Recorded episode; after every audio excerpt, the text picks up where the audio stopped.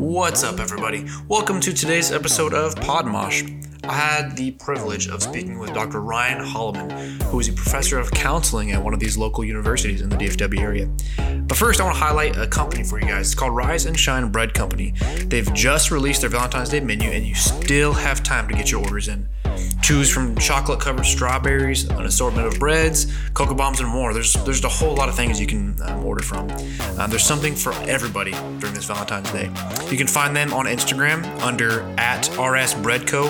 That's R S B R E A D C O, or on Facebook under at Rise and Shine Bread Company. That's Rise and Shine Bread, one word, C O head over to one of their pages, shoot them a message, and you place their your orders that way. Um, but you gotta hurry though, because the this sale, this special, all the orders are closing on February 7th at 10 p.m. That's February 7th at 10 p.m. That's the last time you can uh, or, uh, make an order for this. Really cool guys. You guys gotta check these guys out. Okay, Dr. Ryan Holloman. He is a professor of counseling. Like I said, he spent roughly 15 years in the field of mental health. He also has his private own private practice.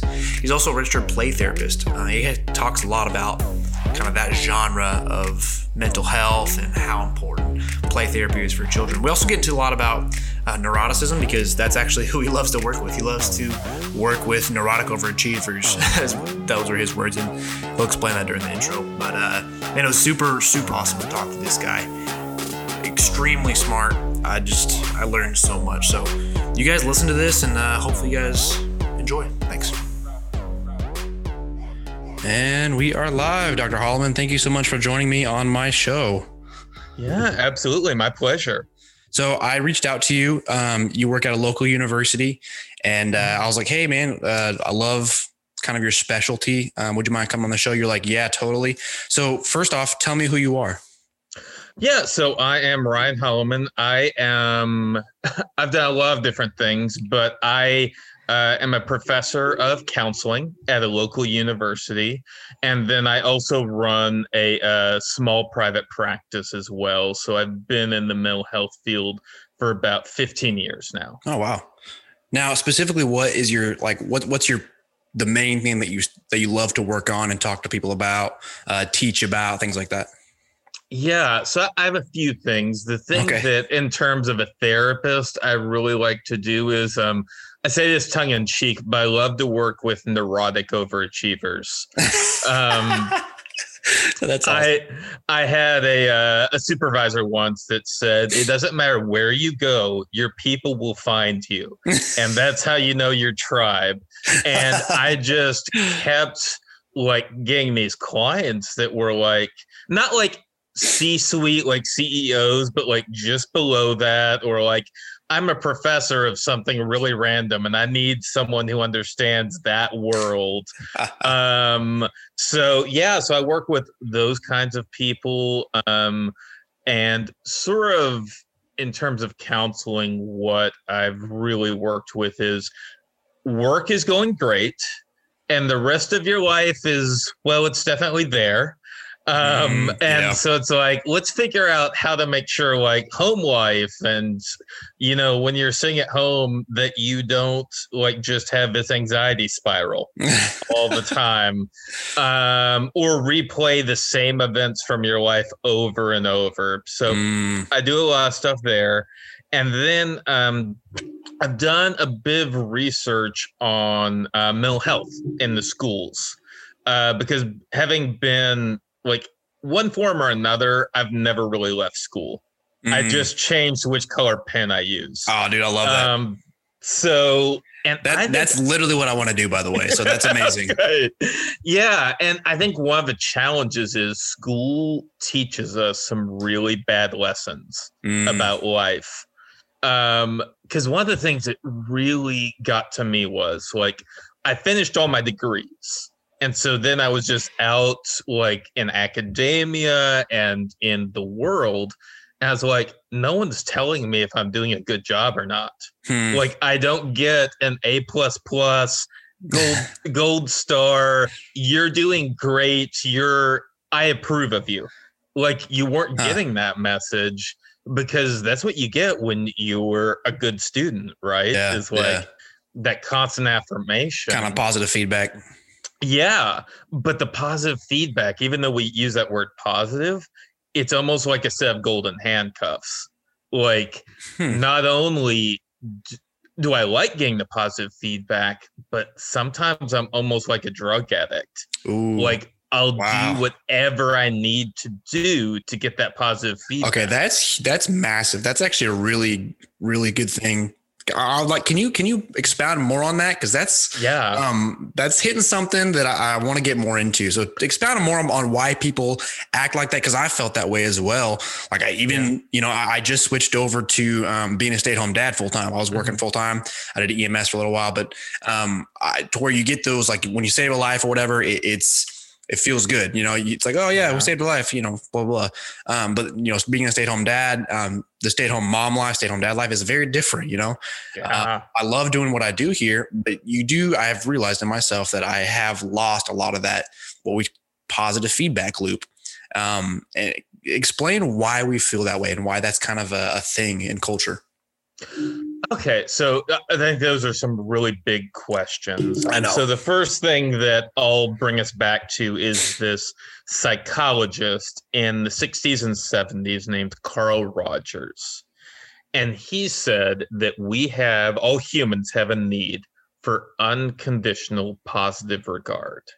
So basically, you get positive feedback for you being you right?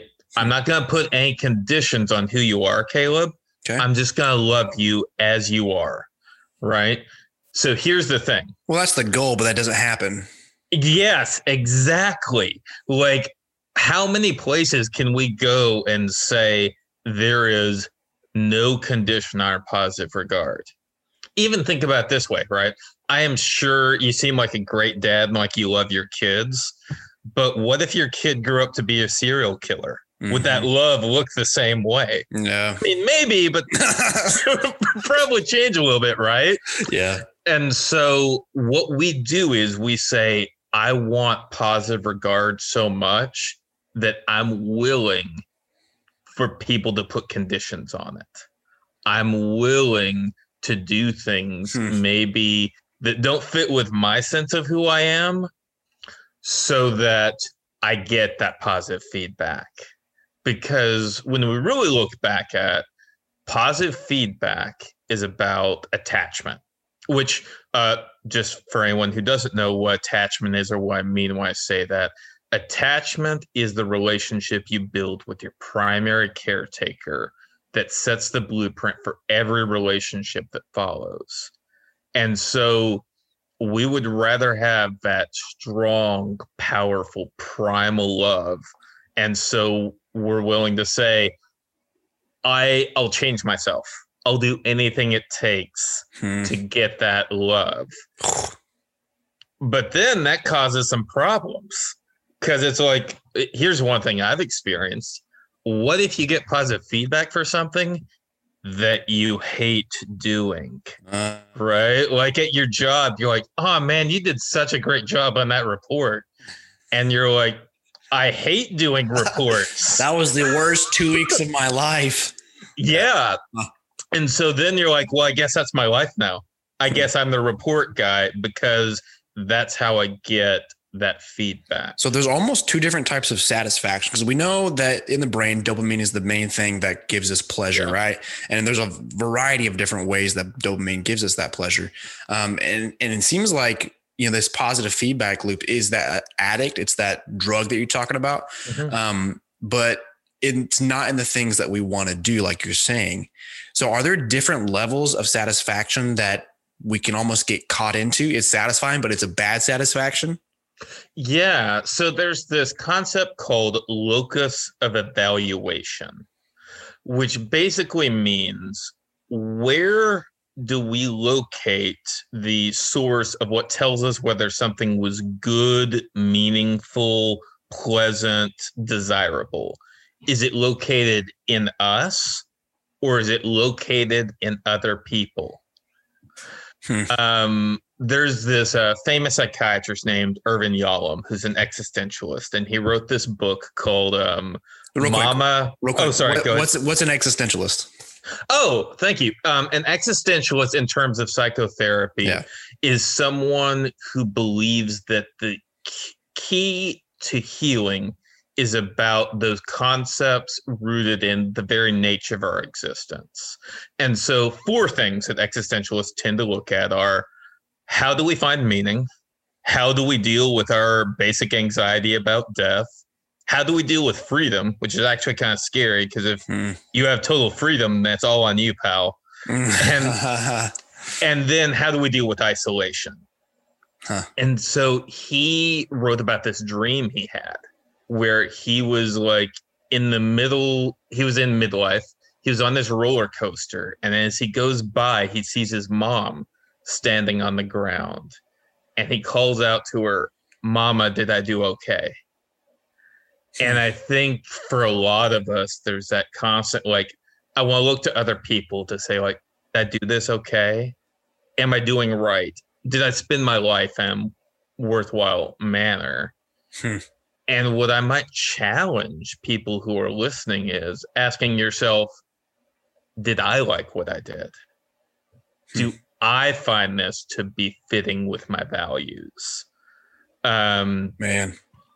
And that's hard to do because that's, we've been trained yeah. not to. Wow. And so it's really the search for the meaning of everything. Absolutely.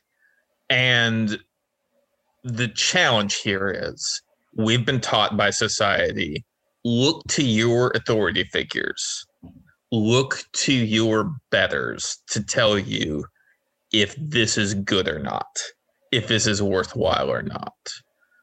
And the real challenge, I think this is especially something people in midlife experience because the first half of your life, you're just trying to learn make the skills you need. yeah, make it. Let's try to like not eat ramen anymore. Um, uh, okay, I will say. About. So last night I actually did wake up. It was like actually I never fell asleep. It was it was probably two thirty, three o'clock before I fell asleep. But I was like, man, I just got the hunger for some ramen. So I made myself some ramen at like one o'clock last night. Had some tea by myself in the living room. It's kind of weird, but yeah. no, but yeah, but it's a choice, right? Yeah, it's not like uh, I have to have um, ramen. Yeah. Yeah, those are my only choices, beef or chicken. So um but do I value what I'm doing? Do I and midlife I love what we look at then is like, do I actually like what I've done this far? Or do I want to make a change? Which is why we see so many people in that 30s to 40s era try a new career, try mm. a new relationship, try, you know, pick up a random hobby mm-hmm. because mm. they're like, maybe there's more out there. And mm. that for me is a really powerful uh, search. So it's a longing for fulfillment. Yeah. So really not just, that is that.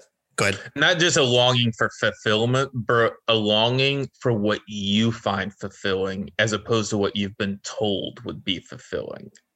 So that's that's kind of that line that people start to cross. So what you're saying is at the beginning of life, the authority figures in your life, whether it be parents, um, managers, people you look up to, maybe you don't even realize you look up to, but you look up yeah. to them.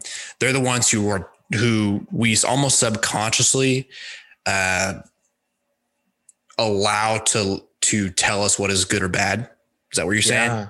And then yeah. whenever one day we kind of realize, and maybe maybe it takes years to build that confidence back up in ourselves to to really start questioning what do we want. That's when midlife crises occur. Yeah, I, I think huh. that's um, that would be my experience. That's interesting. And it would be really easy for me to say, therefore, all the authority figures in your lives are just absolute villains, and we need to abolish all authority.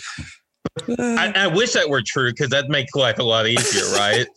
um, but it's not. Like I think it's just a human nature thing of how we engage with authorities is you either push them away, which I certainly had a lot of friends as I was growing up who are like, I'm not gonna listen to any authority figure, or you accept them wholeheartedly. But that middle ground, that's a lot harder, a lot more rare for people uh, to naturally gravitate towards. So you sounds like you you're dealing with a lot of narcissists. Is that right? Narcissism. Um, okay, I, I, know that's kind of a very, very blanket statement, no, there, but um, certainly, I think. Let me think of how I'm going to qualify this. the answer is a yes, but yes, it's always so, a yes, but with research. Yeah. so you know, when you're working at a university, so this is something important for anyone going into academia. You go to college, like bachelor's degree, you're with people who were on the smarter side of the room um, not to say that people that don't go to college aren't smart, but those people were told, "Oh, you're smart. You should go to college." And then you're like, "I want to get a master's degree," and those people were some of the smartest people in the room in their undergrad classes. Hmm. And then people go on to get a doctorate, and they're the people who were the smartest people in the room in the graduate school. So you've got people that have over and over been the smartest people in the room.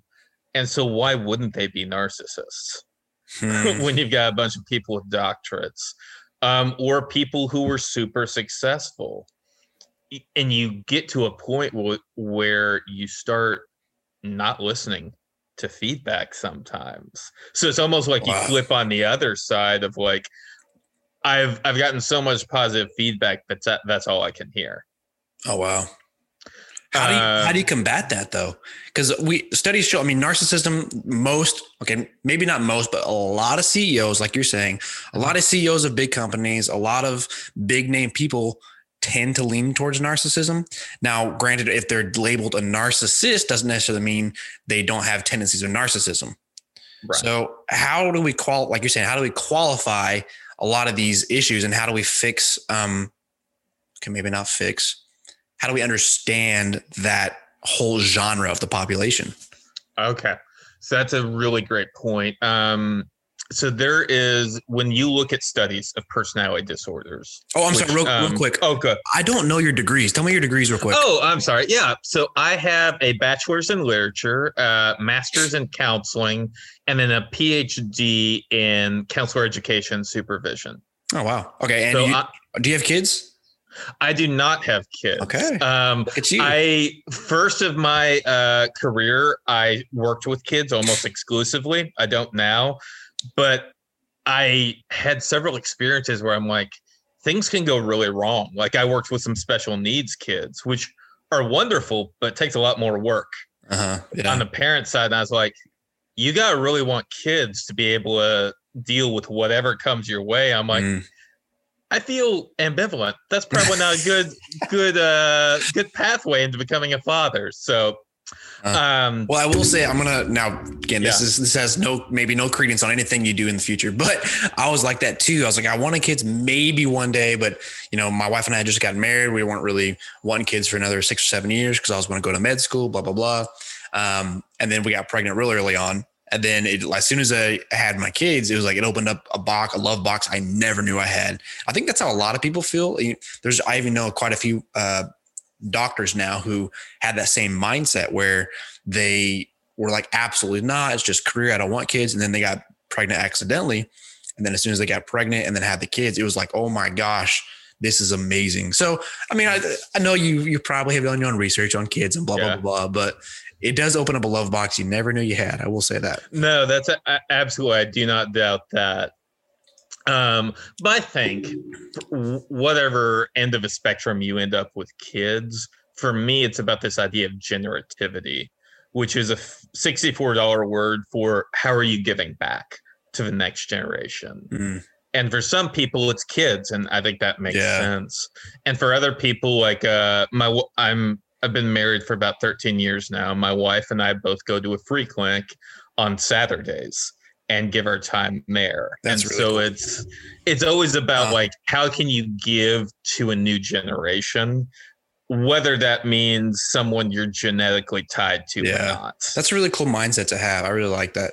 And it kind of goes back to like even how you're how you talk about um, giving back. That's a good question. Like, why do people want to give back into society whenever we already struggle with our own self worth?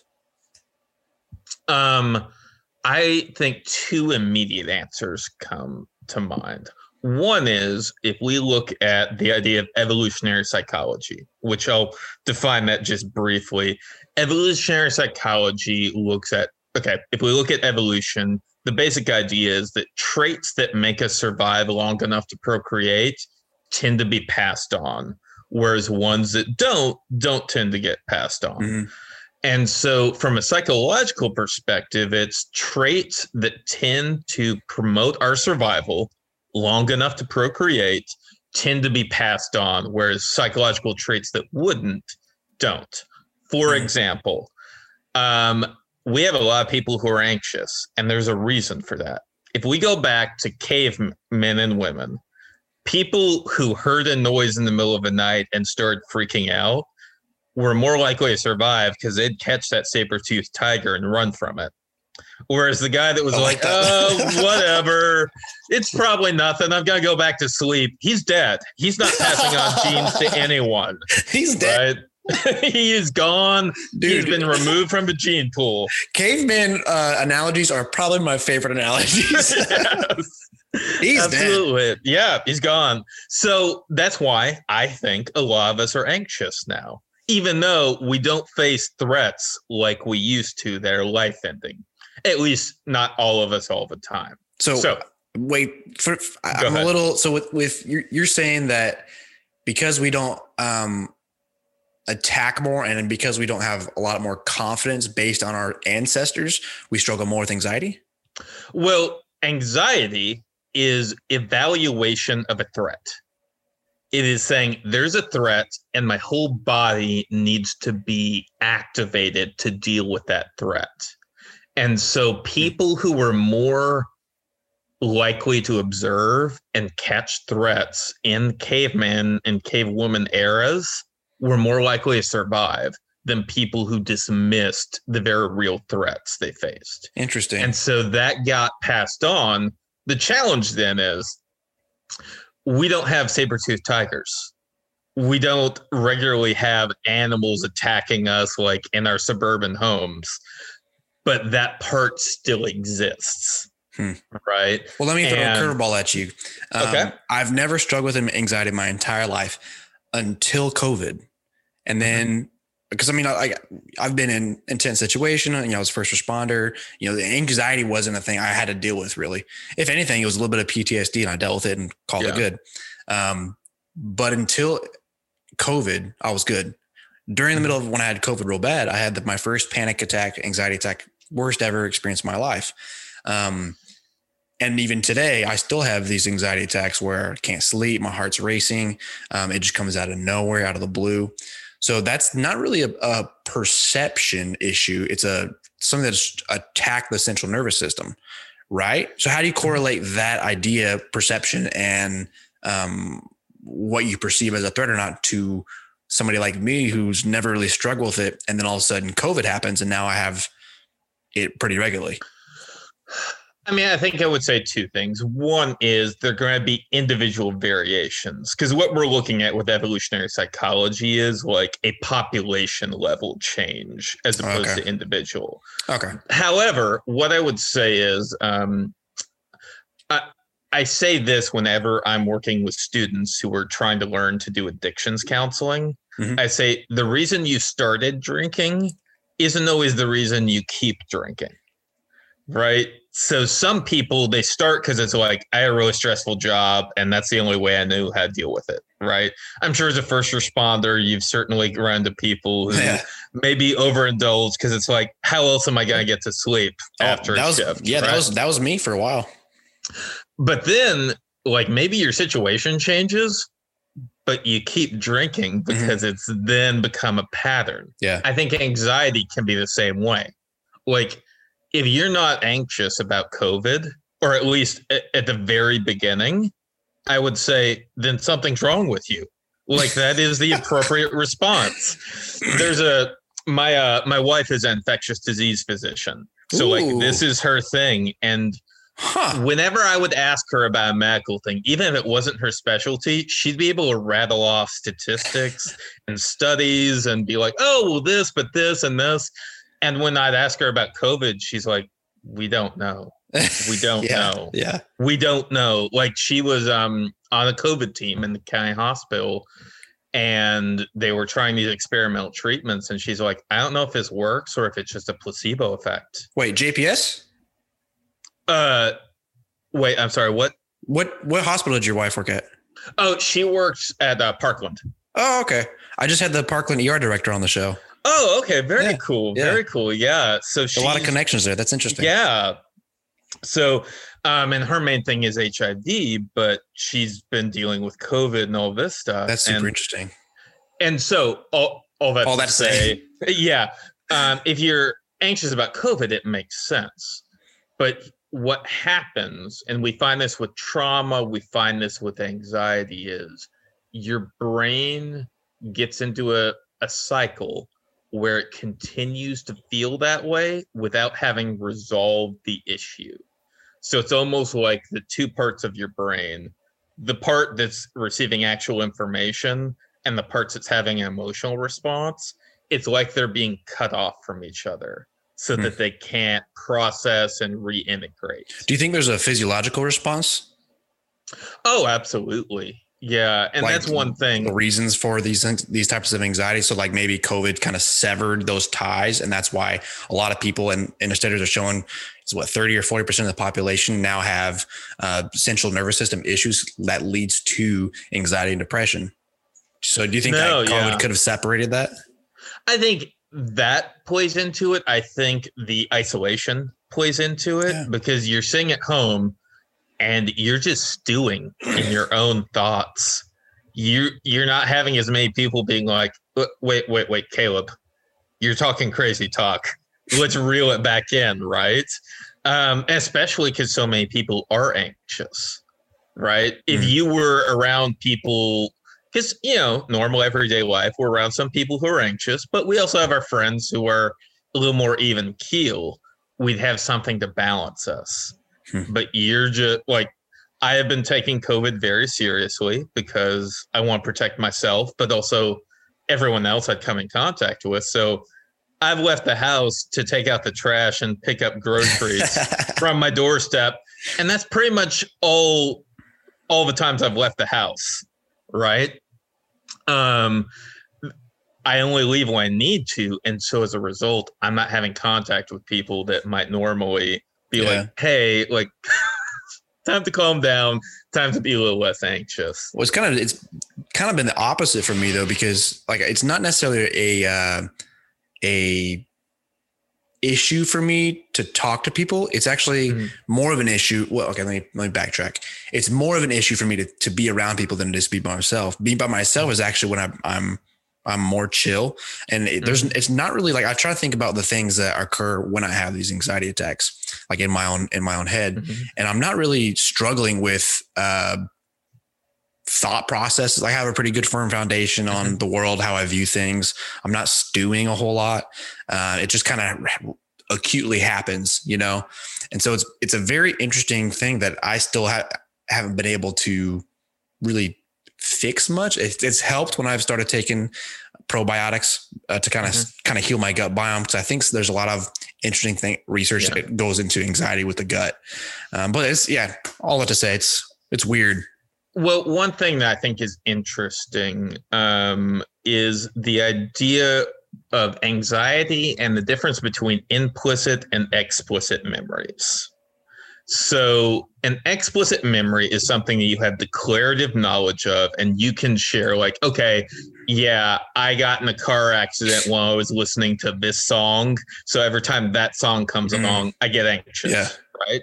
So, you're like, okay, that makes sense. Like, well, it doesn't make sense, but at least I can explain why it happens. Yeah. Right implicit memories are memories that hang out like in your amygdala and they're in the background there, but you can't necessarily say what set you off about something.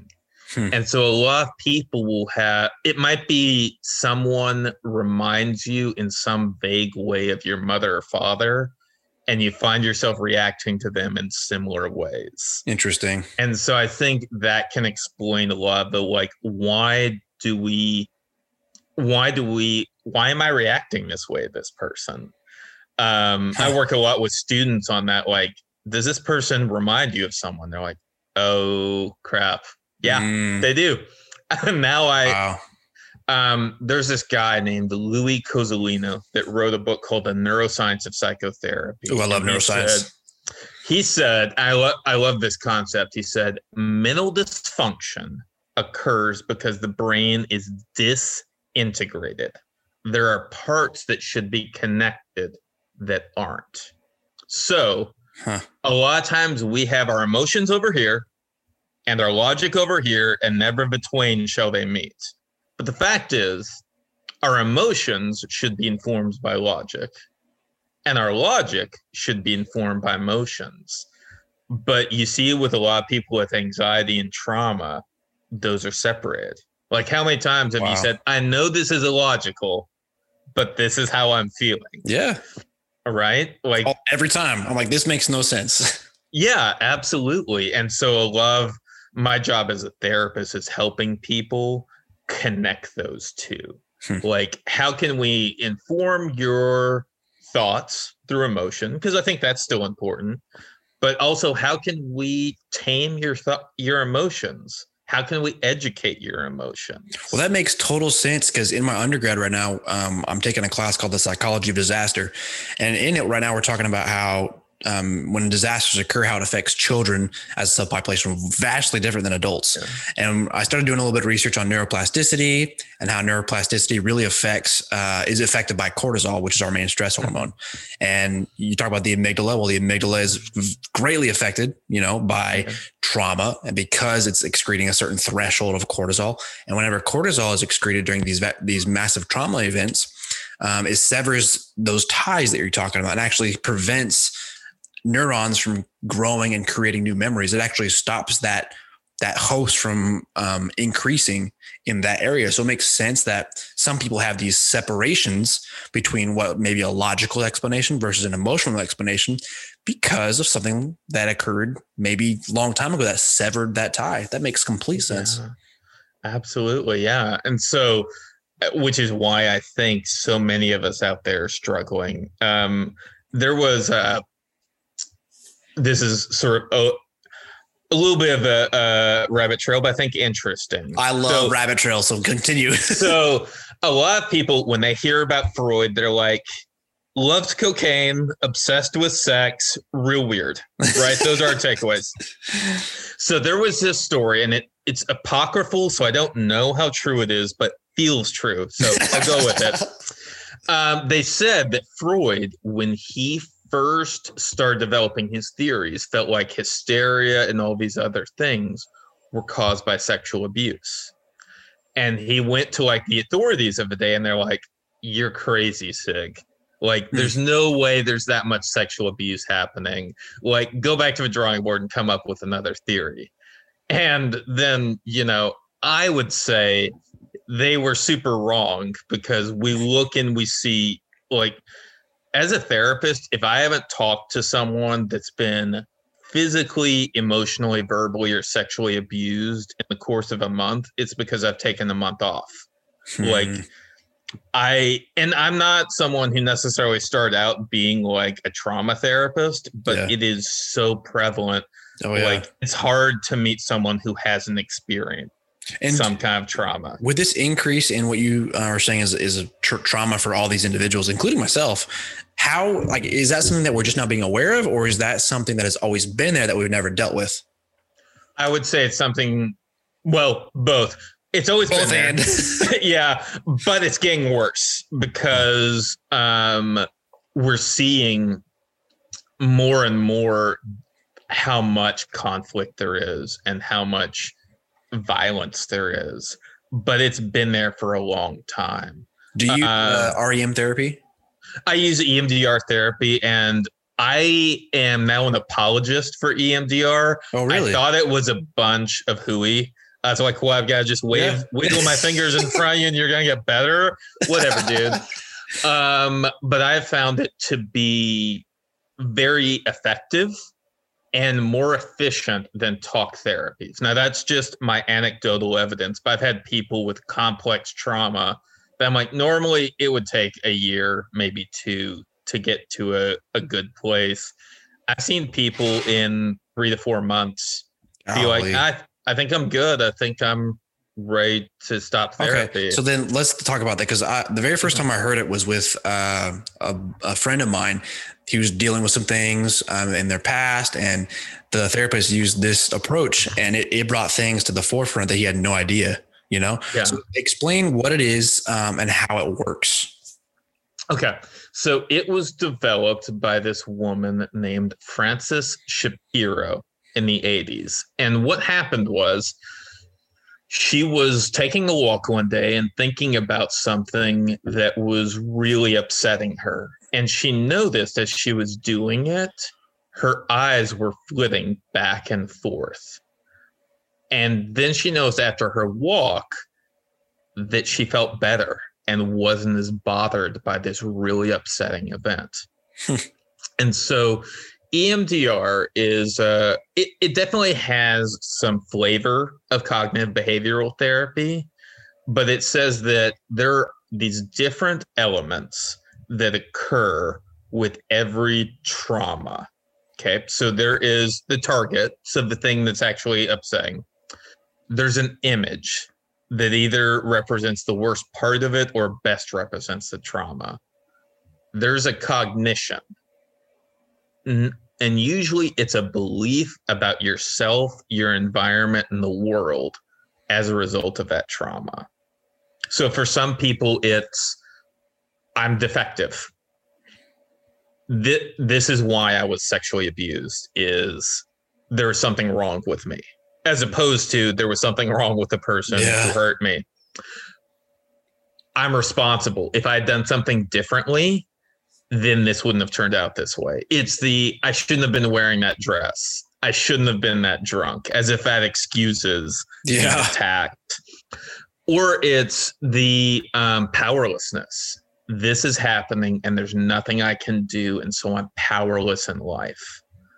Um, and then there's the emotions, which obviously a lot of emotions come up with trauma, yeah. and even ones that don't make sense. Um, and then their physical sensations some people when they talk about their trauma they can feel their throat tightening hmm. just like maybe if they were someone who was choked or maybe yeah uh, you being a first responder like say you were just out and about and had a heart attack and that was really scary that's traumatic in of itself and mm-hmm. you hmm. might find yours chest tightening, not because you're having heart problems, but because oh no, this same thing happened. My trauma is getting reactivated. So is it kind of are these all subconscious protections?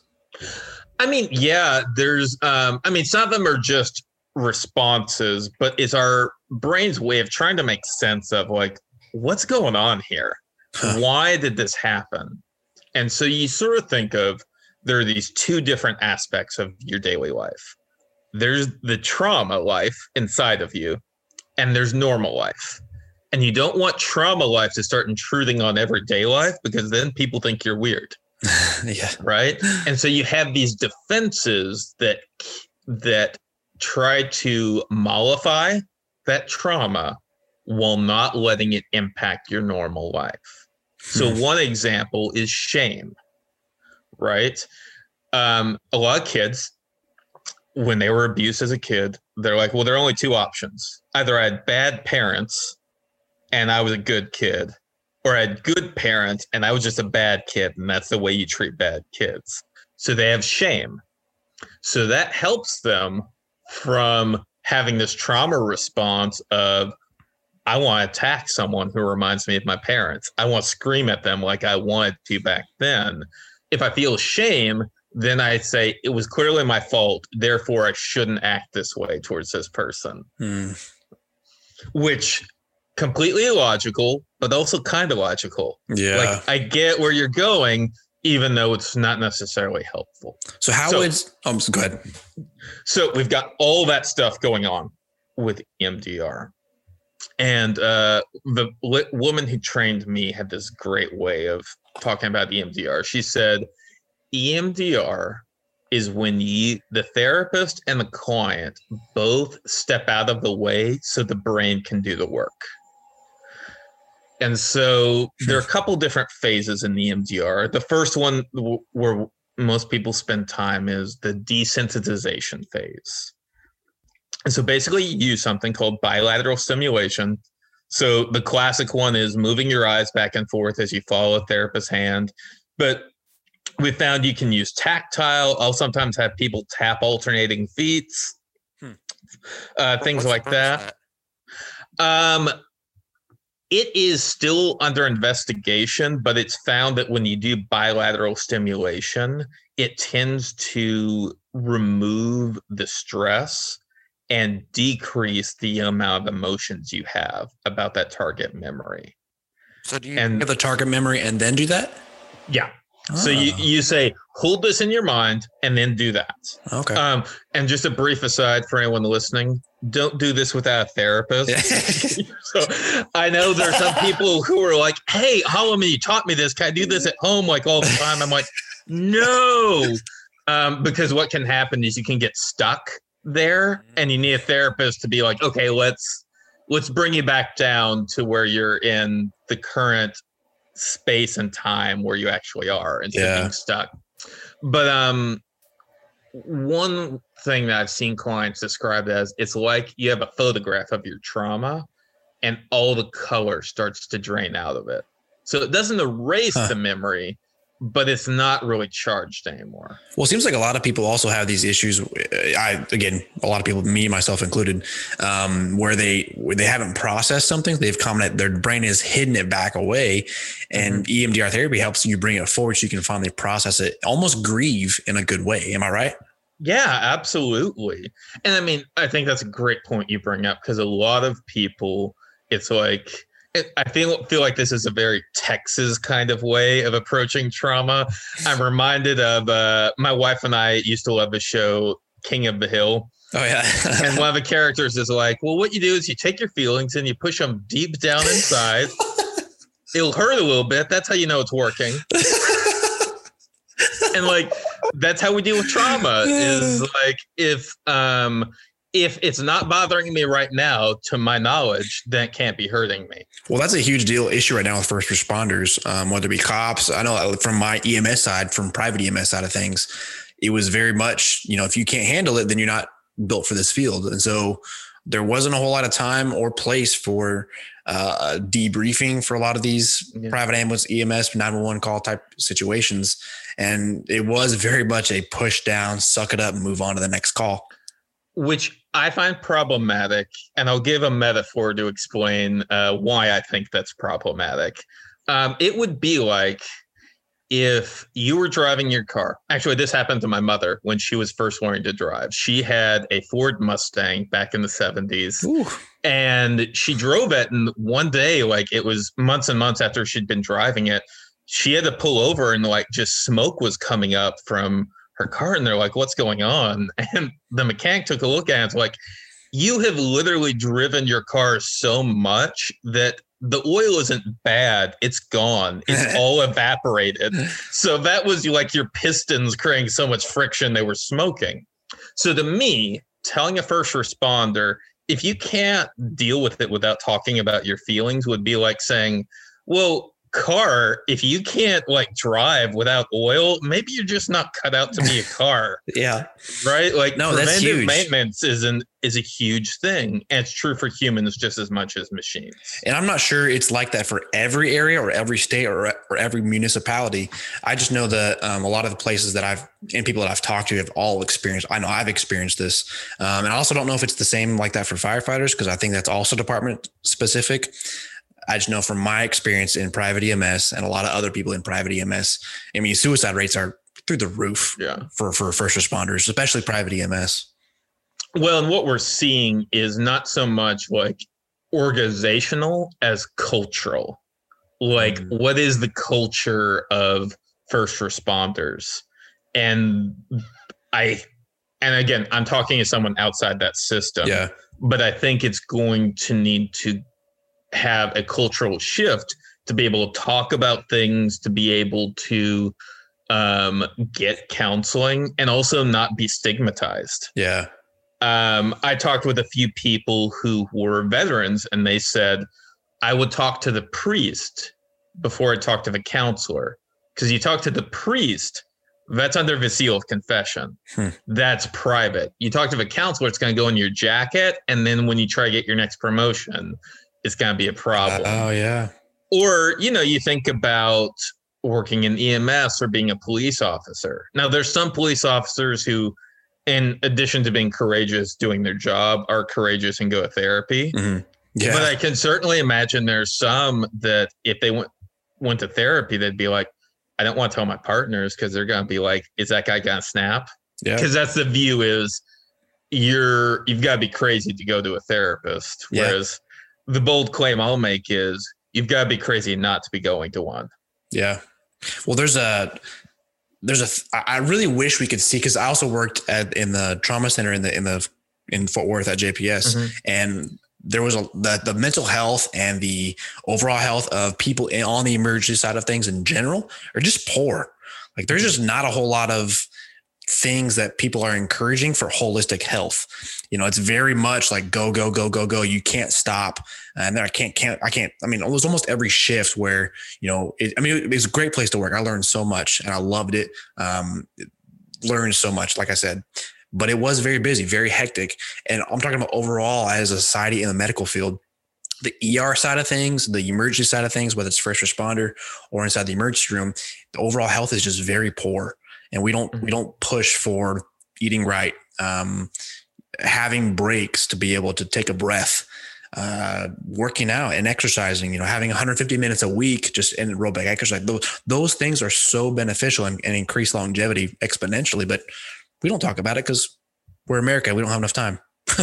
when I think of, uh, I got married to my wife when she was in the middle of her medical residency. Oof. And during that time, they had just made things easier for residents, which meant yeah. they could only work 80 hours a yep, week. I know it. And, uh, you know, 30 shift, 30 hour shift max. I'm like, you yep. guys know that's still not healthy. Yeah. Like that's going to kill you. Well, that's infectious disease, even, and that's not even including general surgery or trauma surgery. The trauma oh, surgery yeah. residents that I worked with, man, they're I mean, they, would be on like two hours of sleep performing emergency surgery. Like, okay. well, and then the people that went through that, they still got looked at like by the old guard, like you, you dang kids, yep. like with your cushy 80 hour week. Yep. Back in my day, we worked 120 hours and loved it. Yep. Like, well, there's a well, there's a really interesting thing you just point out because there was another researcher I had on towards the beginning of my show. Uh, she's an assistant professor at TCU and, and works with the medical uh, school and residents there. She was talking about how a lot of people in research there's a lot of there's an old guard kind of phasing out. I've noticed that in academia. I've noticed that in a lot of uh, other spheres of life, where even police, where the old guard is kind of phasing out and there's a new guard. Hopefully, it's better um, that mm-hmm. and a lot of these old ideas of uh, good old boy mentality of promotions and um, even how what research projects go through and get published and become popular is very much who you knew back in the mm-hmm. day. Am I right? Because that's kind of yeah, that's kind of what she and brought up. I think one of the challenges we have with old guard and new guard is sometimes to survive as a researcher, as a doctor, as a clinician, you internalize and convince yourself you believe those toxic beliefs that the old guard wanted to believe. So you think of it, um, gender relations. That's obviously changing a lot. Yeah. But there are some women who have internalized very negative views towards women, anti-feminist views, because that's what you had to do to survive with the old good old boys system. Huh. And so it's not just representation, although that's huge. It's representation and making sure we're having a full dialogue about like how do we help people be healthy? How do we recognize and build up new clinicians and researchers who are persons of color, who are um, not just old white men and all these different things. Um, so there's a really full discussion, but I am hoping that our culture is going to bend towards positive change and that's really cool so you talked uh, back to uh, the rapid eye movement therapy mm-hmm. you talked about the phase one kind of bringing mm-hmm. it up um, then kind of doing the bilateral stimulation what's phase two phase two is installing positive beliefs so for instance if you have the negative belief I am essentially a damaged person. And that's why this happened to me. Like, it's not enough just to say, okay, I don't believe that. We have to replace that with something. Mm. And it's not this Pollyanna, like, oh, everything's perfect, right? But what's realistic? And so I thought I might help a client install what that is. I'm not a bad person. A bad thing happened to me right? So it's a realistic thought and seeing like can i actually believe that about myself hmm. so why does doing these type of eye movement therapies why does it work we we know that it does work it almost unlocks different parts of the brain that our mm-hmm. brain has hidden and protected ourselves from but why that's um, an issue of some controversy. So there's not like a solid. Ooh, I love controversy. Because some people are like, well, do you even need the bilateral stimulation? Um, and that's if you look up like the APA's evidence based division, that's one yeah. thing they brought up. Some one thing that's been suggested is it might have something to do with rapid eye movement phases in sleep and how maybe it's processing the same way we process detritus from our day in dreams. Mm. Um, and certainly we see sleep as being alt- alternating phases of REM, which is sort of processing, and then um, non-REM sleep, which is more that sort of healing tissue regeneration type sleep. Hmm. So um, that That's would cool. be my guess, but still more research needs to be done. Always really figure All, that at, out. At the end of every research project, more research yeah. needs to be done. yeah, absolutely. So, how much do you know about like the alpha brain waves and gamma brain waves and all, all those spectrums of the brain waves that affect how we process things? I mean, I know a little bit. I think, he, well, here's something important for EMDR you have to have your foot in two different spaces for EMDR to work.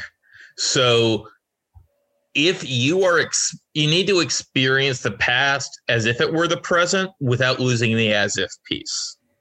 So you have to be re-experiencing some of the past but knowing you're in the present. And mm-hmm. in terms of brain waves, I think it's important to be able to step between those two Oof. because sometimes you need to be like at that higher level of consciousness and function. Oof. And sometimes you need to be able to step down, you know, downshift a little bit to be like, okay, let's get to a little more of that subconscious level okay. process. Dive into that because you've re- you've referenced consciousness a lot lately. Can you mm-hmm. talk a little bit more about consciousness and kind of the levels of consciousness, consciousness, as well as why psychedelics bring you in and out of different consciousnesses? Yeah. So, um, you know, sort of the classic Freudian approach is we've got the conscious, which is stuff at, that we're currently experiencing, currently thinking. Then we've got pre-conscious, which is stuff that's there, but think of it like um, stuff that's in your glove box when you're driving to work. It's there if you need to find it, but it's not like floating all around your car. And then we've got stuff on the unconscious. And there are lots of different um, reasons why, and different theorists will say different reasons why something might be in your unconscious. So when, when you some, mean uh, when you mean unconscious, are you meaning like subconscious? Subconscious, yeah. Okay. A lot of times they're used um, simultaneously. Yeah. Okay. Um, and so those are basically things that we don't have access to. So one reason might be that it was pre-verbal. Some theorists say that you need verbal language to be able to encode those memories. Um, Interesting. Other people will say trauma gets put there because it's too difficult to hang out in the conscious and pre-conscious all the time right well, well can't and, coding also be passed down by your uh, parents and their parents through epigenetics because you're more predisposed to certain things based on on hereditary traits that are passed down. And i wonder if some of these subconscious thoughts and experiences could be passed down to generations you know in the future. No absolutely. I think um coping mechanisms you know as much as we like to think we're free and rugged individualist think every person, once they hit around 30 to 40, has opened their mouth and heard their parents speak. And they're like, oh my God, I promised myself I'd never be like that. Dude, I'm already there. Here man. I am. Yeah. right. And so, certainly, I think some of that, like how we deal in our coping mechanisms, can certainly be handed down through mm. genetics and epigenetics. Um, and there's some uh, Jung would say like when something happens that's not consistent with our view of ourself, then sometimes it gets relegated to the unconscious because it's like that doesn't fit with who I think I am. That's interesting. So I'm gonna put there. And you even think about um, eyewitness testimony most unreliable form of testimony yeah. because after you tell a story so many times, you actually start to believe it happened that way, even if it didn't. Well, that's a huge um, issue even right now. Um, when we talk about we talk about witnesses, like biases are inerrant. Like you can't. Everybody's biased in some way. As much as you want to be unbiased, like your very genetic code, like we're talking about genetics, mm-hmm. your very genetics say that you can't. Like there's even though you can try and get rid of biases, um, you're already inherently biased, and you it it's almost impossible. Even in journalism, as we talk journalism or um, policing you have biases that it's very hard to get rid of. Absolutely. And uh, when I talk, because uh, I've been training counselors for the past decade, and I say it's not a matter of you getting rid of your baggage. It's you knowing where your baggage is so it you don't trip over it. Ooh. Because you got some great like one-liners. uh, to, what I've I was counting it up just to be curious because I like I love stats and being able to be like, oh, I've done this. So I've probably spent between one to two thousand hours teaching and lecturing. So oh wow, get a lot of time to hone That's my awesome. material. That's perfect, man. I think I think some of the most interesting people to talk to are teachers because they still have the heart of a learner. Yeah, absolutely. Um, yeah, and so you know, with all this sort of unconscious, there's a lot of stuff we don't want to face. And like rightly so, like it's not fun.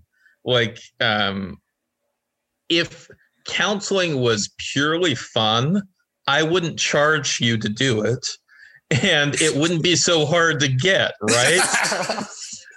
um Yeah, that's I, yeah. I worked with this marketing agency and they said counseling is the second hardest thing to sell the first hardest thing is life insurance because you have to face your own mortality to mm-hmm. want to buy it. But counseling, it's basically like, hey, well, here's how I would explain it. It would be like, hey, so you've got this problem, Caleb. What I'm going to do is we're going to schedule an hour appointment. I'm going to punch you in the face for an hour and then we're going to do that for like six months to a year and then you'll be better. I'm also going to charge you 130 an hour to do that. So can we go ahead and set up your first appointment? Oh my gosh yeah. Yeah well, again, there's a stigma. We talked about that before. Mm-hmm. There's a stigma on going to a counselor and, and, seeking help. When in reality, that stigma is hopefully some of that old guard, even in society. This is we talked about leaders earlier, yeah. how they influence people under them. I think a lot of people have been influenced by the old guard, um, by their predecessors, even old guard's predecessors mm-hmm. that show or that have taught that's not a good thing to do. And in reality, we do need to get help. We do need to make sure our mental health is okay and that we can process things in a good way. Absolutely. And I don't think there's a job. Uh, maybe there's a job somewhere, but I don't think there's a job where you're not experiencing a trauma of com- some kind, whether it's big T or little t. Like if you're in the service industry, you have as absolutely been traumatized by a customer. Mm. There's there's no possibility yeah. of that. To you know what? If you're in business, like people would be like, "Oh, an accountant, they probably have experienced trauma." What if you're a manager at your firm and you have to let people go? Like mm-hmm. to me, that would be traumatic. That's hard. Telling someone like you need to clear your stuff out and like, destroy their lives or keep away, keep from providing from their family. That'd be a hard thing to. Ooh. Yeah, so I don't think that you can get through this life without some kind of trauma. Well, and that's what I really struggled with before because I before uh, when somebody explained that they had PTSD, I kind of I was like, yeah, no, you don't. You you weren't in war times. Like war yeah. times as PTSD. You know, did you get hit by an IED or did your brother or sister die from a bullet that wasn't meant for them in, in wartime Iraq? Yeah. That's what I would initially assume as accurate PTSD. But the more I learned, the more I realized how the littlest things can set somebody off and actually cause the same exact symptoms of PTSD as a wartime hero or a wartime person who, you know, was on the front lines. It's the exact same type of thing. It's interesting. Uh, there's this uh, couple who does, um, they're big in the couples counseling world called the Gottmans. And they did this research with this, uh, I believe the researcher's name was Sharon Glass, and they looked at what causes affairs to happen. And one of the things they found is that finding out your partner had an affair creates symptomology very similar to PTSD. Hmm. And so, which makes sense. Like yeah. it's someone that you've shared your life with, and it's a betrayal. Yeah. Right. But I think, again, not to dis- diminish, like finding out your partner had an affair is different than seeing your best friend die in front of you. Like, I'm not going to um, diminish that or say that there aren't different levels, but we've all experienced a kind of interpersonal hurt where we've been scared, where we've lost a relationship in its current form.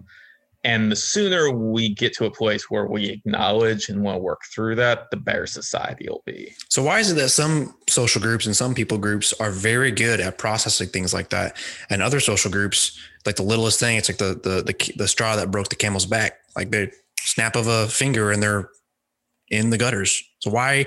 It's like I think it's actually the study of resilience, isn't it? Yeah, I mean, I think that's definitely part of it. Um, one of the things we look at is, especially people who have been through trauma. Like, for instance, people who grew up in homes where alcohol was abused, they get a one two punch because they get all the bad stuff that happens with having an alcoholic parent. And then they also don't get all the positive coping skills that are usually modeled by parents displayed to them, right? So it's not just when my dad got angry, he threw chairs at people. It's when my dad got angry, he threw chairs at people, and I never saw him use meditation. Mm. Right. So it's interesting.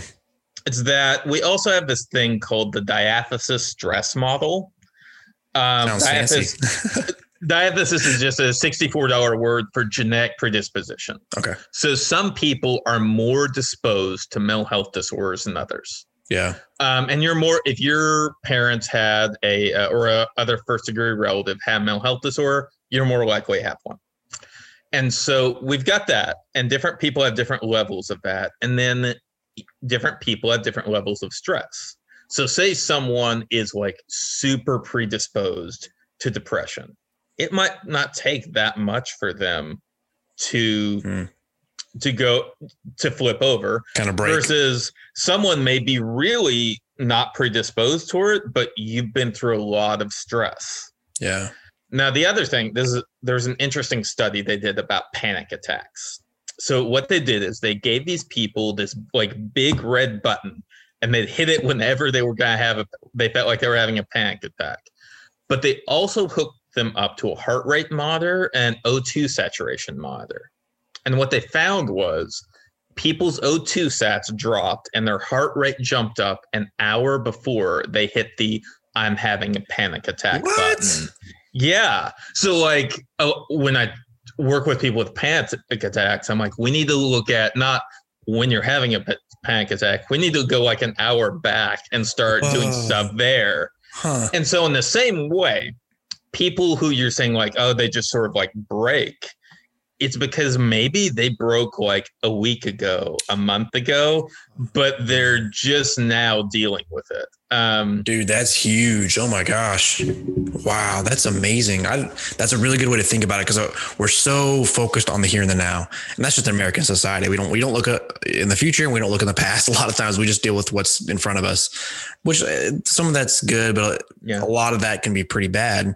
Like we're talking about now, where we don't know where origins of something has actually occurred.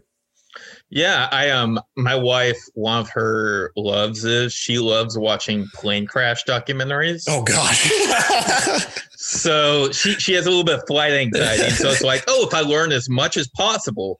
And I love there was this one where one, there was like the, it's always a perfect storm. So for, if anyone has flight anxiety, it's never one thing. It's always mm. like 20 things that came together. But there's this one I watched with her, and it was like there was this flaw in the metal that was forged to, to create this special like oh piece oh of machinery. Gosh. And it was messed up from the beginning. Yeah. Caleb. But it wasn't until like flight hour, you know, 275 that it hit a breaking point and then the plane crashes. Oh, wow. Right. And so I think the same is true for us as humans. And we tell ourselves, I can keep on going. And huh. Um, I'm going to go a little bit of a tangent about self care because I get annoyed when people talk about self care in the wrong way. Okay. People talk about self care like it's whiteout. Like, Caleb, go on a vacation and then all your worries will just go away. And I'm like, that is not how life works. Because when I get back from a vacation, if something was stressing me out, it's still it's still there. yeah, it's still there. And so I think of self care should be preventive maintenance.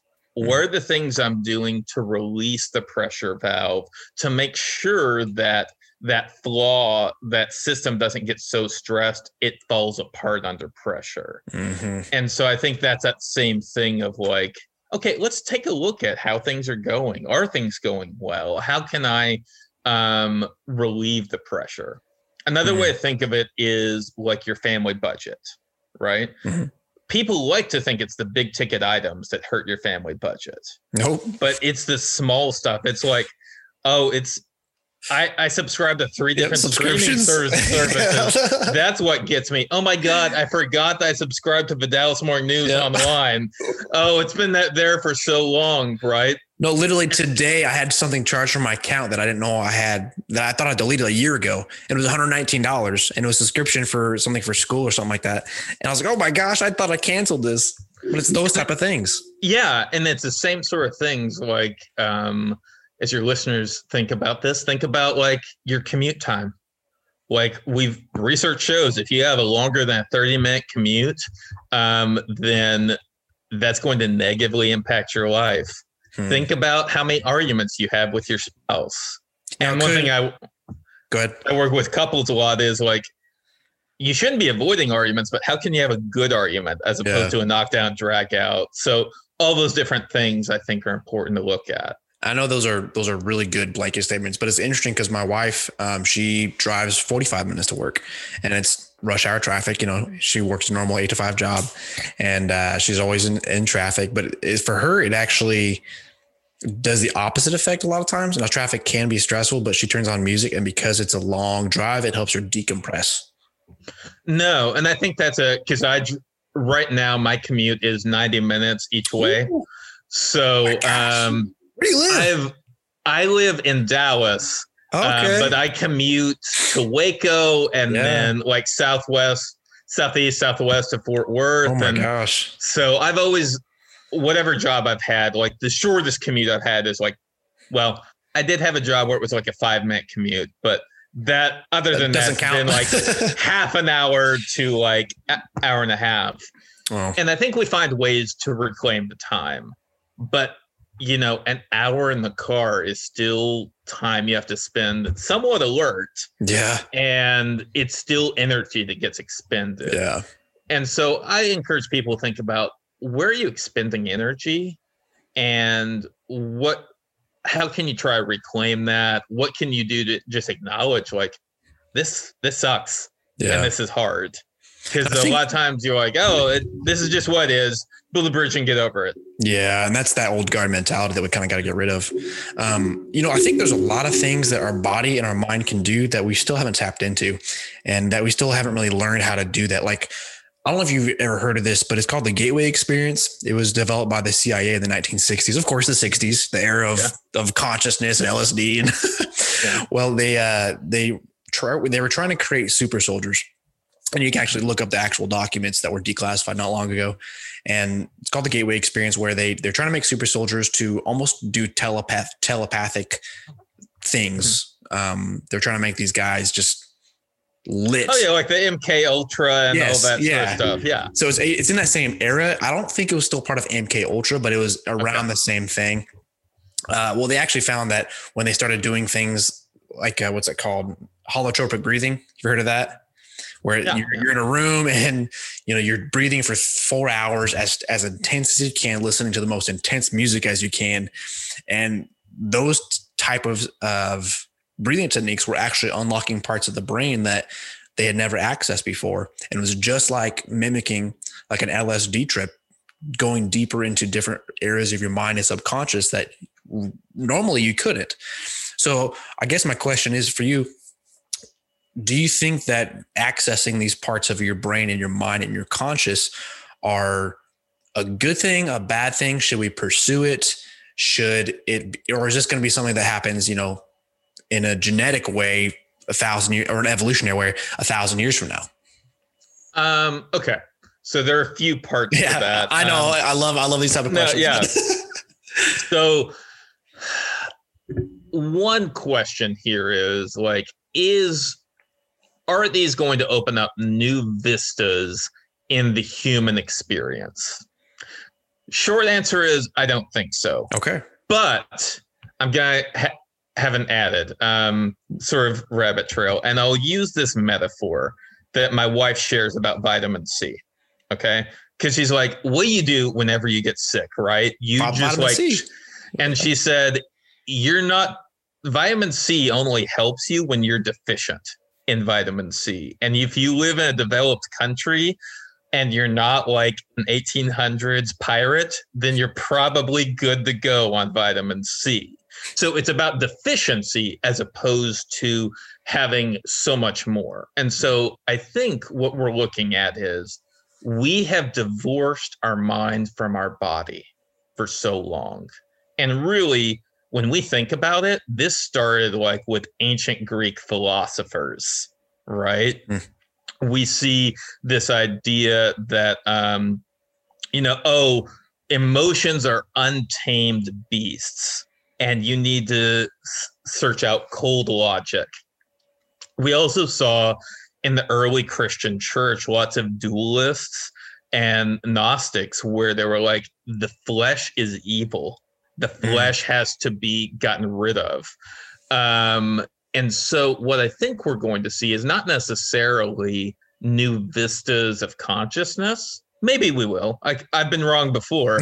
but what I hope we will see is that we start to reintegrate the mind and the emotion and the body so that we see new vistas of health mm. because we've cut ourselves off from our body so long that uh, we'll give you for instance how many times have you been kind of stressed out and you didn't realize it till you're like oh my shoulders have been up around my ears for like the past hour yep yep or I went to my dentist the other day and he's like, you know, you grind your teeth like crazy. We need to get you a mouth guard. And I'm like, yep that's the first time I've been told of this. Cool. um, so I think it's about learning how do we get in touch with our body and let our body heal and let our and pay attention to the messages our body is sent rather than saying later, yeah. later, like it's a toddler that's annoying us. How much do you think of that as cultural? I think there's a big cultural piece to it. I think um part of it is sort of this company man, company woman syndrome, mm. where it's like yeah. burnout is not a badge of honor. Yeah. Burnout is a medical condition. So stop it. Um, but we get this message like, oh, I've, you know, I've gone so long without sleep. I've gone so long without this, almost sort of this warrior mentality yeah. when it doesn't make sense in peacetime to treat your body like that. Well, do you think that people wear those types of badge of honors because they want to be known and set apart? I think so. I think it also brings comes back to the very start of our conversation. You, by wearing that badge of honor, you get positive regard from the powers that be. Yeah. And so you're like, okay, this is this really hurts, but I'm getting recognition. Man. I'm getting affirmation. That's cool. All right. So you I've noticed going back to the earlier part of the conversation, you are uh, you and your wife volunteer weekends with kids. You're you're involved mm-hmm. and have for a long the beginning of your career with a lot of child therapy mm-hmm. um, and play therapy. So talk to me a little bit the significance and importance of play in our children today and how that's been removed from society, as yeah. well as how social media has affected that art of play. Yeah. So one of the things I think is important is in the study of human development which is basically how different human capacities unfold is children are not just quantitatively different they are qualitatively different. But we look at them and think they're just quantitatively different. There are some people who are like well kids are just shorter and not as smart as us therefore they need to get taller and smarter and then we can treat them like adults so ex- and, kind of break that, rephrase that in a way that doesn't say qualitative and quantitative in a way that's a little more practical. Okay. So kids don't just need more brain power or more height or more muscle power or more this. The way they interact is completely different and they view the world differently, they solve problems differently, they communicate differently. Um, and so the challenge there is okay, so you have kids. I don't know how old they are, but four and two. Okay, four and two, right? So your two year old has some language. Probably not like a, a deep conversationalist, but can say some words. yeah.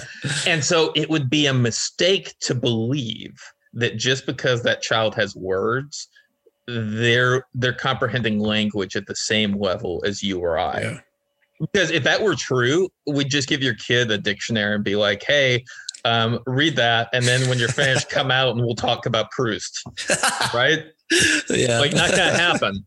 Uh, That's awesome. And part of that is, I believe that play is the language of children. So that is how they communicate and it's also how they heal and rejuvenate. Um, and so there will be things a kid can't tell you via words but they can tell you through play hmm. right?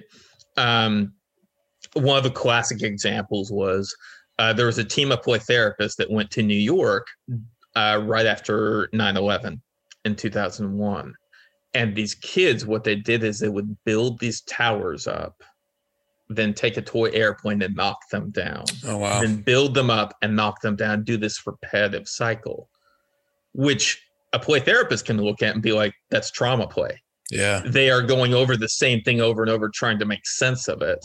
Whereas like wow. it they the kid couldn't be like, so doc, here's the problem. I I've been traumatized. Um, I'm I really my brain isn't at a place to process it. So if we could just talk, no, that's not where they're yeah. at. Yeah. And what we find is, um, and this is the real challenge: play has to be spontaneous. It has to be self-directed, huh. and that's the thing that our systems don't allow for huh. right? Because you think about, and I, I love our teachers, but um, you think about would a teacher be allowed to be like, "Hey, kids, just play." I don't care if it relates to like this the state mandated testing. Just play. Yeah. Right. Like yeah. that. That doesn't happen. Um, there's this researcher named Peter Gray that researches play, and he said, as we've seen play disappear from schools, we've seen neuroticism, antisocial behavior, basically anything that's bad, we see more of because play has decreased. Yeah. Um, and we're talking about kids, but play is important for us big people too. yeah.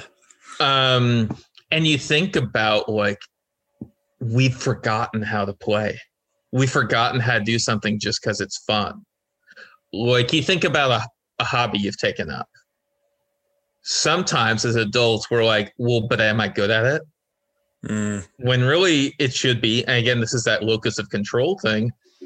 Was this fun? Do I enjoy Did it? I enjoy it? Yeah. yeah. Mm.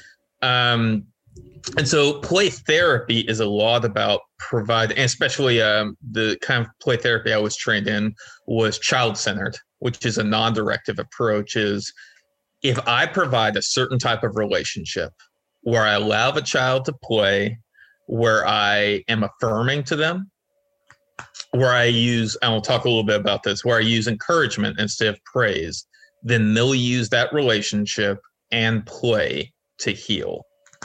Hmm. And so, one challenge a lot of parents and adults have is praise versus encouragement. Praise is you did a good job. Here's a gold star. Whereas encouragement focuses on your process.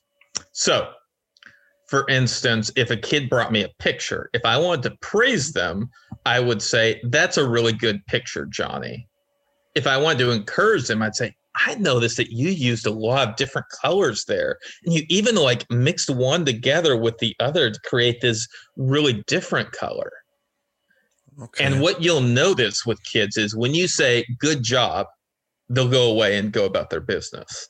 When you encourage them, they start to be like, yeah, I did this and I wasn't sure this was going to work out, so I did this. Yeah. So it actually it keeps the conversation going whereas praise is like this is my final pronouncement. So we're done with this conversation. So what does that do in the kid's brain?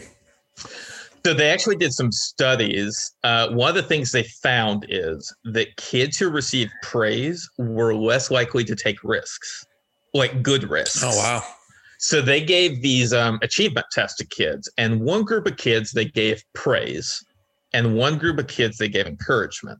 And then they asked the kids, okay, so for the next part of the test, you can you can do some problems that are hard, but you might learn some things or be challenged, or you can do some easy ones. Kids who were praised chose the easy ones, where kids who were encouraged choose the hard ones. Hmm. And their performance actually, like uh, some of the praised kids, actually start out doing better, and their performance decreased whereas the opposite wow. happened with encouragement kids. Is it because with praise kids, they're getting that level of satisfaction and pleasure in their brain whenever they get praised? Yeah. And that's why they, they want to get the fastest point A to point B. So you give me a task, I want the immediate pleasure. So I'm going to choose the easiest task. While yeah. the people who, the kids who are encouraged are getting pleasure through the process. Yeah, absolutely. Huh. Well, and you think about like uh so one of my backgrounds is I was a testing guy. So I did IQ tests and all that on kids. I'm not a fan of standardized testing in schools okay. uh, for a couple of reasons. But one is when you, you get like your kids' test back, it's not like the teacher sits down and is like, okay, so let's just have a chat about Johnny and his academic performance and capabilities. And here's the stuff he does really well at. Here's a no, it's a, it's a minimum standards yeah. test you move forward or you don't move forward. Here's where you were in the percentile. But does it actually give you an understanding of your child? Hmm. No. And so um, there's this approach to counseling in mental health called acceptance and commitment therapy. And uh, there's this uh, speaker who said, when we provide appetitive re- uh, reinforcers, so something that you want, people come up with lots of different ways to get that right hmm. um you think of okay if if you have halloween candy and you have hidden it in a drawer on top of the cabinet behind the refrigerator your kids will find a way to get there that's just a delaying mechanism yeah. right but what we find is with aversive reinforcers that reduces the number, the behavioral repertoire. So hmm. if instead of hiding the candy, you said, Hey, um, you need to do well on this test. But son, every time you don't do well, I'm going to just uh, zap you with this cattle prod, which just FYI, don't do that. That's like a CPS issue. But if you were to do that, that pretty soon they would they would not take any chances because the more chances I take, the more likely I'm to get something wrong. Mm-hmm. If I get something wrong, I'm gonna be hurt. Right? Like what I, yeah. I was talking about this with my wife the other day. As a kid, when you do well, they're like, okay, you're you're done, go play. Whereas an adult, it's like, oh, you finished your job, Caleb. Here's more work. it's like, oh, uh, thank you. and that's a sort of the same with standardized testing, right? Like, huh. hey, cool. So you um you won the uh, stars test. So your reward is fourth grade. oh, I don't, I don't. Maybe can I change some bubbles? Uh, so, what have you seen as a result of a lot of this? You, have you seen just, or I guess we see today. Have Have you noticed a lot of that that population of children just, just kind of uh, being in their own world, not even pursuing? Like, what are some of the results? Well, I think um, there's this excellent audiobook on uh, Audible called Millennial Burnout. Mm. And so it's this, it's this idea that you do everything that you're told you should do to be successful. And then you get to a certain point and you're like, where's my gold star? Mm. Where's my, or, you know, we're also in a, just a financial thing where a lot of millennials have, they went to college like they were told to. They succeeded yeah. in college. And then they're like, so um, I'm going to be paying off my student loans till I'm 87. Mm-hmm. I am going to be living in a house with 17 roommates and I have 10 jobs, five of them they're unpaid internships. Yep. Um, non-funded every, studies. yeah. I did everything I was supposed to do. Why did it not turn out this way? Huh. Or maybe they, they picked, uh, this was a challenge I ran into.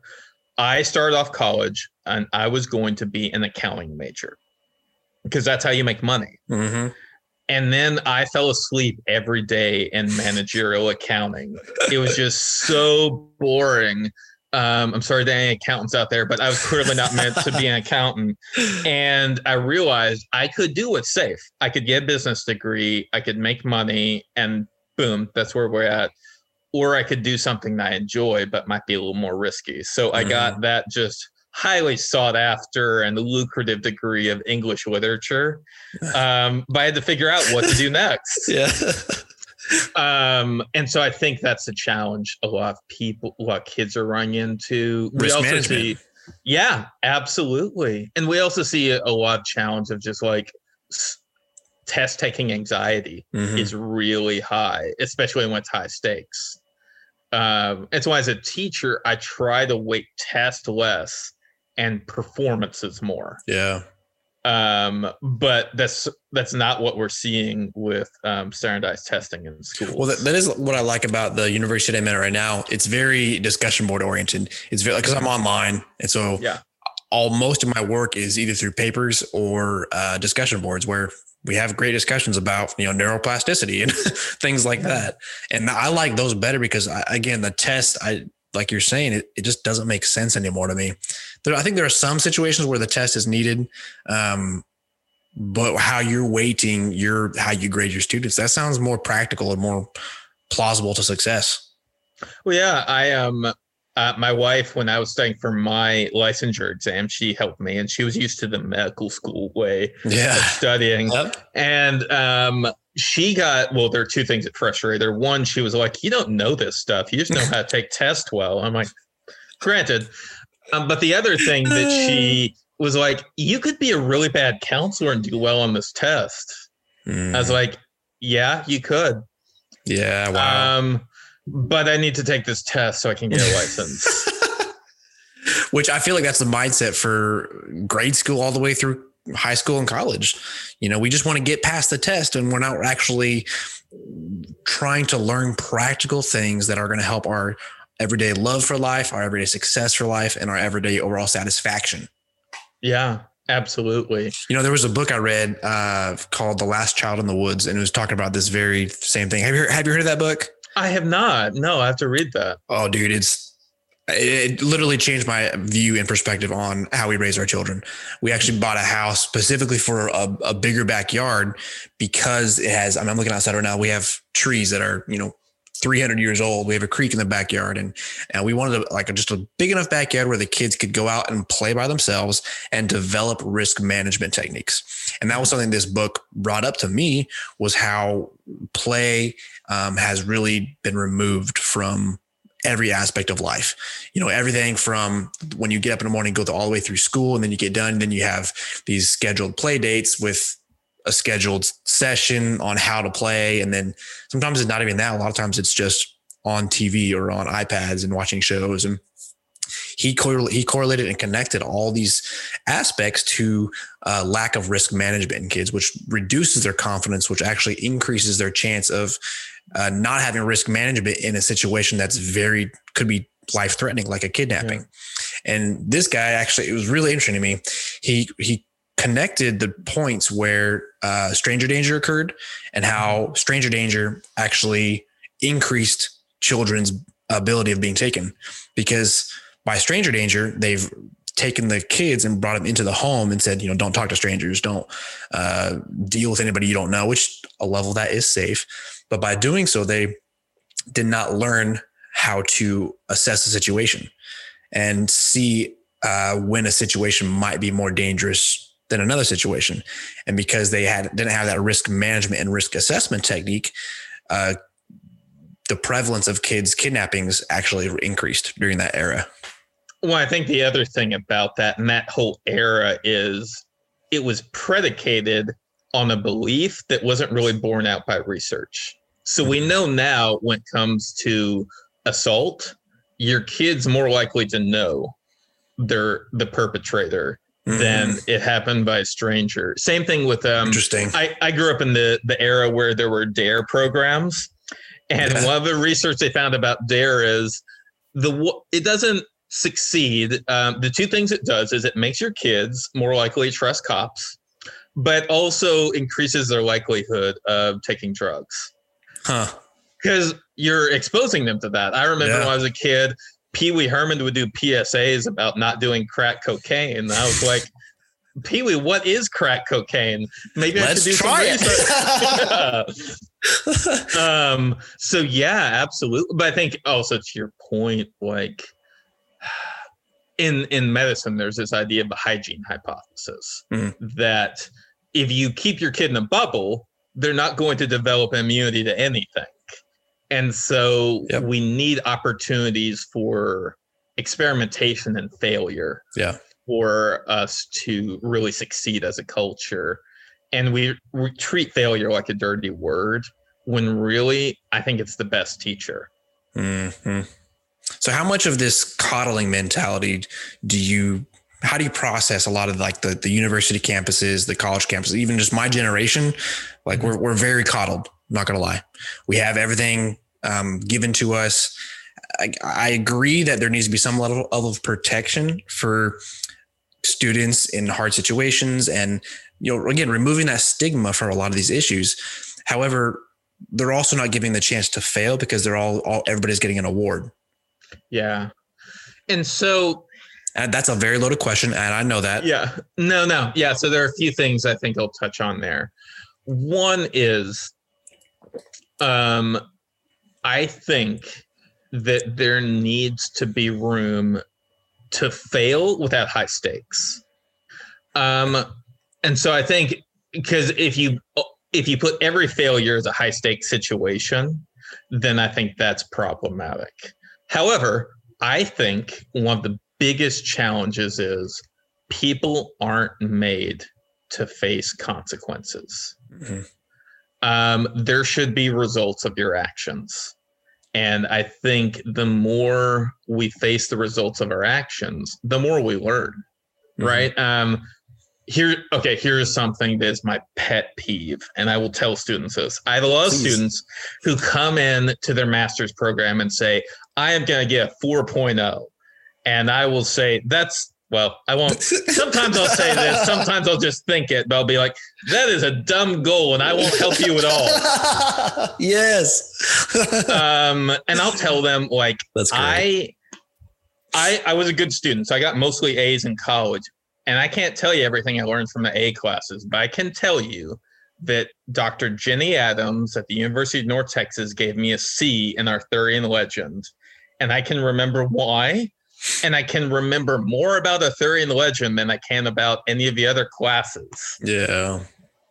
Um, and also failure. I'm I'm working now, um, being a business owner, owning a practice. Failure is actually really helpful because. I can try out a marketing campaign and be like, "Oh, that didn't work," hmm. this worked, but that didn't work. So let me figure out why, how I put that information together to create a new campaign. Which is but troubleshooting. Yeah, exactly. Which also we haven't been taught. yeah. Well, that's one thing. Um, I get asked, and this is odd. Uh, counselors, just as a general rule, are not good with technology, but I'm pretty decent. Yeah, like I have. That's surprising. I'll give you, for instance, I had a guy who was the program coordinator of our counseling program, and he was looking for this particular policy that was in a PDF file. And I was like, okay, well, let's um, just do like a search instead of just doing scrolling down through the whole 40 page document. And he's like, what are you talking about? Oh, no. I was like, "Oh, oh, sir." but, but oh, with sir. Techno- but with technology, I mean, really, what you're saying is, "Well, that didn't work. What happens if I do this?" Uh-huh. Mm, no, it explodes. Let's try this. Don't push the red button. Okay, I want to yeah. push the red button. Yeah, that's really interesting.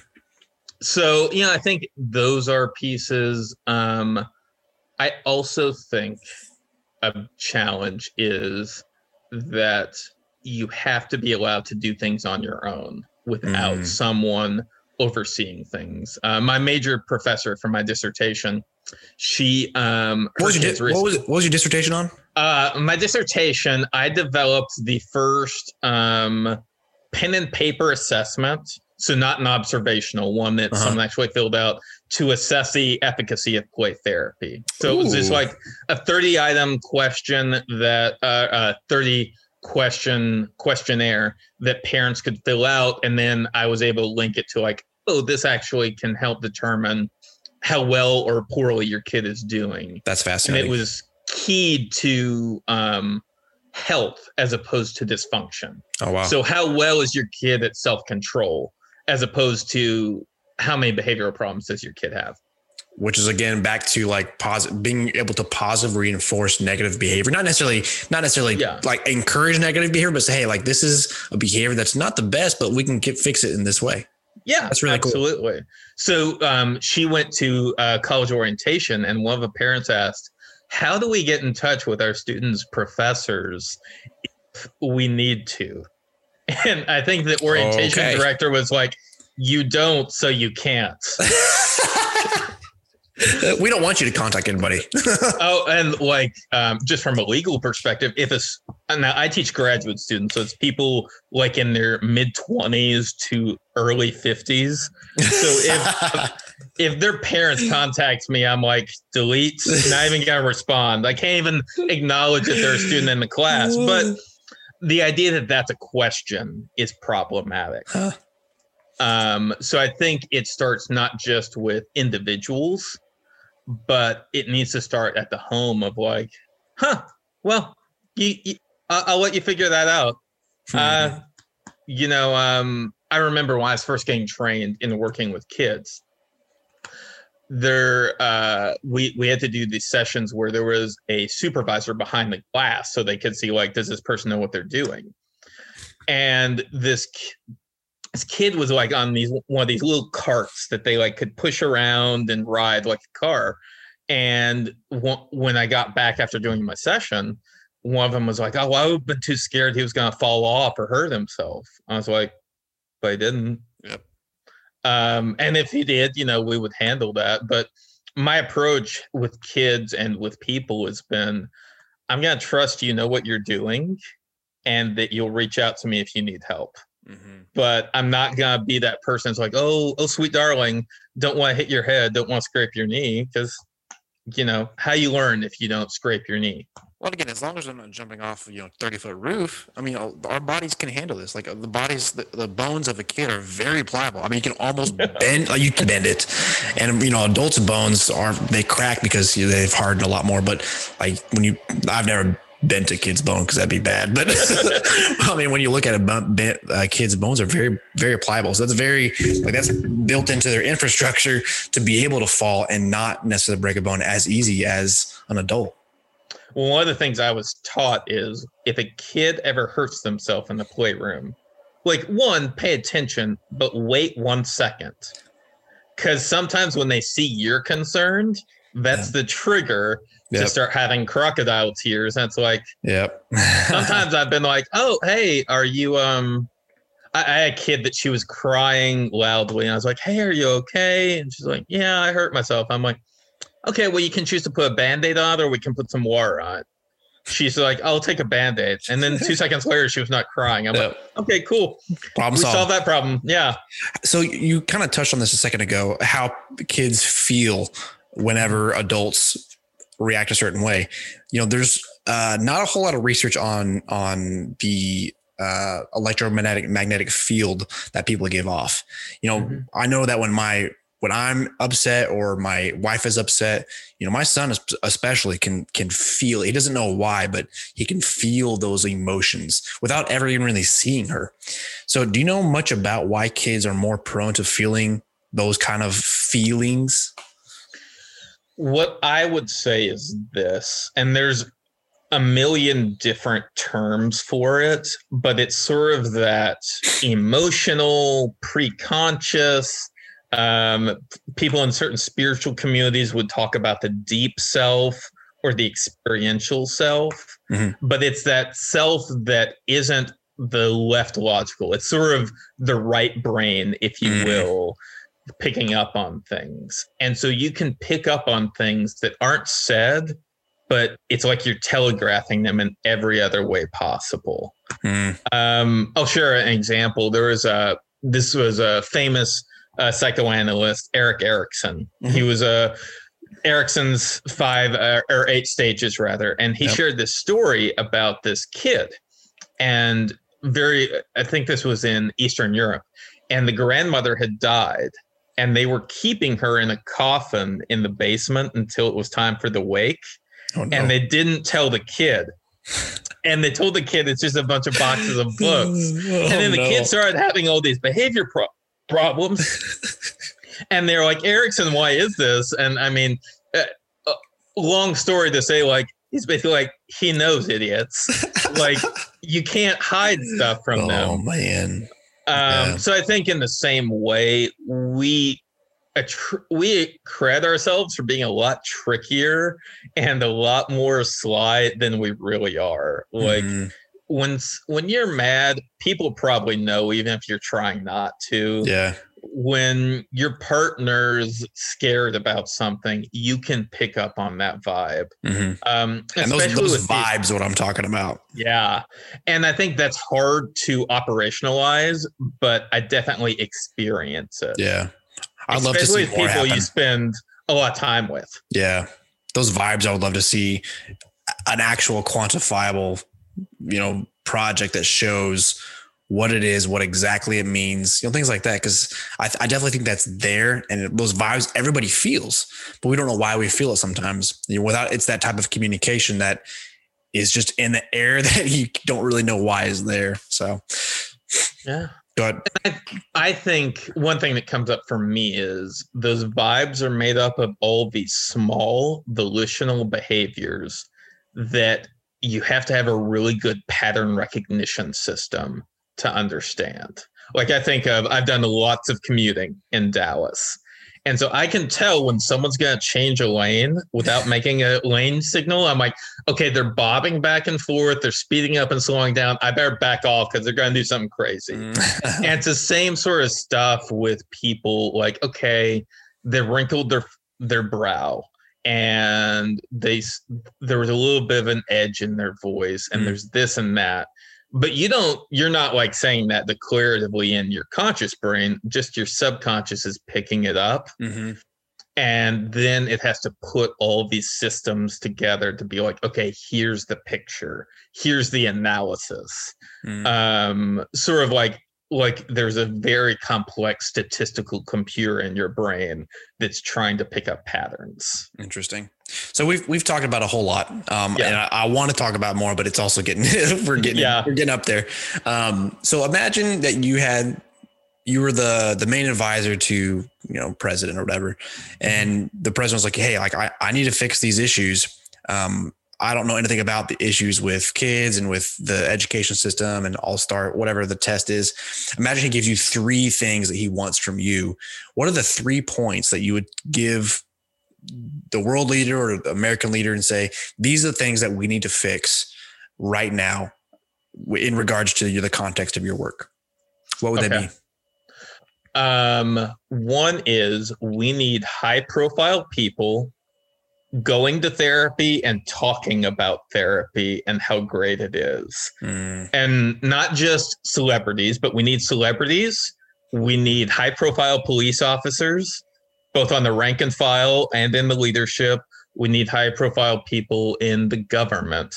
Um, going to therapy and talking about how great it is and how it doesn't make you crazy and really um, um, and really sort of destigmatizing it well that's okay. great because like even this podcast with you has helped me understand a lot about some of the issues i have and if, yeah. if somebody who's even you know way higher up in the food chain can explain that same thing it'll it'll change a whole lot absolutely so i think that's that's item one is okay. get therapy sort of destigmatized. Yep. Um, I think the second issue, this is what I would do. I don't know how it would work, but um, there's a school out on the east coast of college called the New School, and they don't have grades. They will give you a narrative explanation of how you did for huh. that semester in college. So instead of like, you know, your neuroscience professor being like, you got an 85, you would get like a page that says, like, you know, Caleb, I think you're doing really well in uh, your understanding of um, the neurochemistry of neurons. And these are the sort of things I saw you being able to explain. But seems like neuroanatomy is something that's challenging for you, maybe because it's that rote memorization. Yeah. I would say all schools need to move to a model where they hire more teachers so there's not an extra workload, but we move away from a arbitrary ordinal or interval grading system and into a qualitative narrative based evaluation. I love that. That's amazing. Um, so that's that's item number two let's see for my, my my third sort of genie wish here for the present um i would say i would say we need to change what capitalism looks like in america and i think that we need to look at quality indicators rather than quantity indicators specifically are you doing good work at your job or are you just putting in hours? So, um, and this is something my father-in-law works a lot. He's a um, he was past president of the Medical Iowa the Iowa Medical Society, but was about quality-based reimbursement. So the idea that if your doctor is doing things that generally relate to good health outcomes, they should be paid more than someone that just does as many procedures as possible because procedures pay more. Well, so I think it's, it's incentive based medicine, but it's a better incentive based medicine that talks more about quality medicine versus prescription medicine, or yeah. who, who gets paid more based on what prescriptions you prescribe. Yeah, or the one thing he deals with a lot because he's a neurologist is this idea like, okay, this guy's doing more and he works with other people who aren't. This guy's doing more surgeries or more procedures because they pay better than just talking with the patient and doing lifestyle assessments Oof. or medicine. So, but he gets paid more because that's how insurance companies deal yep. with it. So, yep. I would say across all industries, we need to look at quality measures and rewarding quality as opposed to you spent this many hours at the office, you did this many, like you did the best work for this one client that no one else could do. So we're gonna reward that with a bonus. That's amazing. That's that's like right up my alley of passions. like bringing awareness to some of these things that are occurring both in uh, academia and medicine, because that right there is really destroyed, in my opinion, um, the effectiveness of our medicine or our whole entire medical system. It's really no, ab- absolutely. So, so that's my wish list. Okay, I love it, man. That was amazing. I got I got to get your wife and your father-in-law on because these are very interesting people. Absolutely, they are fascinating. So, one day, yeah. one day, I'll have to email you later. Yeah. Well, Dr. Holliman, this was amazing. I learned so much. Uh, is there anything else you want to say? Uh, you know, I think uh, the last sort of tidbit I'll leave people with is if you're on the fence about do I need help? Do I need therapy? Do I need this or that? Then it means it's time.